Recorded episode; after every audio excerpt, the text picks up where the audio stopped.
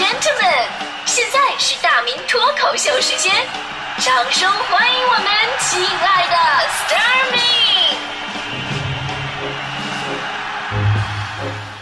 好，欢迎各位来到今年的大明脱口秀，我是大明。这个世界上每个人呢都有不同的分工，每个群体呢也有各自不同的角色。比方说，我们经常跟朋友一起出去玩啊，B B Q 什么的。那我的圈子呢，就是我的朋友有的负责这个弄羊肉串的，对吧？有的负责带饮料、酒水的，有的负责带炉子装备的，有的负责开车的。而我呢，你说我光拿个肚子过去不合适吧？我负责干嘛呢？我负责赞美啊！哎，我去，这烤的也太好吃了吧！哎呀妈，可乐太好喝了，是吧？天哪，你带的炉子太专业了！哎，你那车开的真溜头，是吧？这样一来呢，他们干活也开心，那我吃的我也安心啊。呃，别看不起我，这不就相当于你们在群里边抢红包，光抢不发，然后发一个跪在地上谢谢老板的表情吗？一个道理吗？所以呢，今天呢，我们一定要让各位清楚的认识到，其实赞美别人有着巨大的力量。比方说徐强，强哥每天在家里边负责做饭。为啥人家干活干的那么心安理得呀？那都是强嫂御夫有术。吃完饭，强嫂擦擦嘴，嘿，darling，等有一天我事业有成，我一定不会让你上班的，你每天就负责做一顿饭就好了。强哥当时一听这话，幻想着每天睡觉睡到自然醒，不用挤公交，在家打游戏，到点就做一顿饭，还有比这更幸福的生活吗？越想越开心，不知不觉就把。洗碗、扫地、洗衣服的活全都给干完了。所谓的这故事告诉我们道理啊，有的时候呢，你一个鼓励就是对对方最好的一个动力，所以不要吝惜对别人的赞美。好听的话谁不爱听啊？而且最近呢，有一个社会现象再次印证了人们需要赞美的现实。就有的时候吧，你觉得哎呀，这个自己人缘不好，或者这个不会交朋友，其实你可以尝试着去经常的赞美别人。但有的时候赞美一定要掌握技巧，或者说火候一定要对。时机啊，环境啊，跟对面的人呢一定要对。比方说，我们总拿大迪开玩笑，哎呀，大迪你个太男性化呀，怎么着的？这生活当中啊，对他来说也是种巨大的烦恼。哪个女孩希望被男人当成同类去看待呢？对吧？所以呢，我我也跟大迪说过，说女性美应该是一种温柔的美。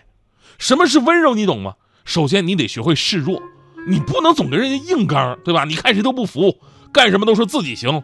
你说你自己干什么都行，那你找什么对象啊？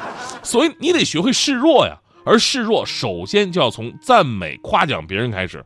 你要获得男生的好感，就要学会赞美男生。这一席话，大迪还真的听进去了。回家打车的时候呢，心想那就从打车这事开始吧。刚上车，人家司机师傅特专业哈，感谢您乘坐里程专车，请您系好安全带。我们按导航的路线可以走吗？这大迪说了，啊，你说的都对。师傅，你真帅！然后就感到这个车身猛然一抖，我估计这车整个开下来啊，司机的内心都是紧张而崩溃的。所以在节目里边也说个题外话，除了乘客，也要对专车司机进行全方位的保护。所以呢，其实啊，这也是说赞美对方也是要有技巧的，要看环境看人，这是一个常理啊，也是我们社交的一个很正常的技巧。而最近却有这么一个火爆的网络产物。呃，或者说是社会现象，却颠覆了我们对于赞美技巧的认知。本来呢，咱们说赞美更多是发生在相互比较了解的人之间的，哪怕是单方面都行啊。呃，你的这个作品啊，你的事迹啊，我很喜欢，那你不用认识我，我依然可以赞美你，对吧？但是，一上来俩人都不认识，你干嘛的都不知道，上来我就赞美，那就显得无比的尴尬。而令人意想不到的是。就是这种尴尬的行为，最近就火了。这就是最近巨流行的夸夸群。就什么是夸夸群呢？就是如果有一天你被不由分说的拉到一个群里边，接着突然接受那些完全不认识的百八十人的对你疯狂夸奖吹捧，然后飘飘然的时候呢，又咔吧一脚把你踢出了群，那么恭喜你，你就算见识到了最近最流行的夸夸群。其实前两天啊，咱们脱口秀说过这个事儿，说有一个男生啊想给自己的女朋友三八节一个惊喜，于是把女朋友拉进了夸夸群。里边一顿莫名其妙的夸奖之后，把女生搞得晕头转向，最后一脚咔吧一下踢出群了。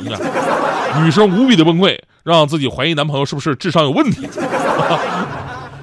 但是呢，当时啊，咱们以为这个夸夸群呢，只是一些人觉得纯粹好玩、恶搞的一个个性事件。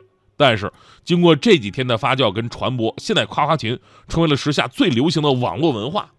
有记者在电商平台一搜索，这才知道，原来现在这夸夸群呐，已经不满足于单纯的夸奖了，而是在服务人员综合素质以及人数上做起了包装。有什么清华、北大、复旦、交大文科专业高端群，有一百二十人超大群，还有颜值在线美少女夸夸群。在夸的形式呢，又从单一的白话发展成了外语、诗词、段子，甚至是说唱。随着市场的扩大，夸夸群的功能真的是越来越完善了。同时呢，根据群里边人数的差异，价位也有所不同。那很多大群只接受五十块钱起步。我我真的去试了一下，我找了个便宜的，就是每分钟收费五块钱的。呃，为什么不找收费五十的？那五十那个是外语群，那夸我我听不懂这个，我我就值这五块钱，反正。然后呢，我在约定的时间进群之后啊，我就说了一句啊，天气不错呀，然后立刻被夸成天气因为你而美丽，你真是个懂得观察生活的人啊。呃，各种各种各样的，哎呦，这我我都当真了，你知道吗？而在短暂的夸奖服务结束之后呢，群友们也特别有礼貌的把我恭送出群，而不是像新闻里边那样直接被踢出去。看来这服务质量还是有所改进的。而夸夸群的窜红呢，让人们对它展开了争议。有知识的认为，群里不只能减压，还能学习到社交技巧，锻炼情商；而排斥的人认为，这不就是拍马屁吗？会让人呢在赞扬当中迷失自己的。其实要我说呀。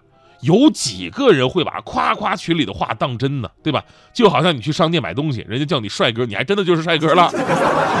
一切都是玩玩而已。当然，也不是鼓励大家伙去群里边解压去。其实这个群呢，折射了如今一种社会现象。什么现象？就是我们的生活中，或者说我们中国人的骨子里边，太缺少鼓励了，对不对？中国的教育文化呢，崇尚的是严父严师，正所谓严师出高徒嘛。所以说，在教育的过程当中，我们一度从小到大很少听到那些鼓励和夸奖的话。当然啊，所谓的夸奖也有，不过还停留在逗小孩的一个层面，对吧？而不是真正的当你遇到挫折了，他给你信心跟光明。夸夸群之所以火，能够让人减压，就是击中了我们内心孤独、想寻求认同的痛点。有记者发现，对于夸夸群，尽管不同的人有不同的态度，但认为其有助于释放压力、补偿心理缺失，大家这一观点还是认同的。所以呢，认识到这一点，就让我们明白了，生活当中学会赞美跟鼓励别人是多么的重要。你的一句话，就可能让整个气氛，甚至是局面起死回生。举个最简单的例子吧，啊，女朋友有一天要跟你说：“老公，我肚子疼。”你怎么办？你怎么回答？你要说啊，你要喝点热水就好了，是吧？恭喜你，你你惨了，你必须得给买个包。我告诉你，啊，你也不能回答说，那我带你去医院啊，对吧？你看似去医院想解决肚子疼的问题，但是却非常的冷漠。你不懂人家内心只是想寻求关心的这么一个想法。这一点你要跟强哥好好的学习一下，毕竟这么多年练就的求生技能。当时强嫂撒着娇说：“老公，我肚子疼。”强哥人家是这么回答的。肚子疼，别逗了，你哪来的肚子？扁平扁平的，强哥火。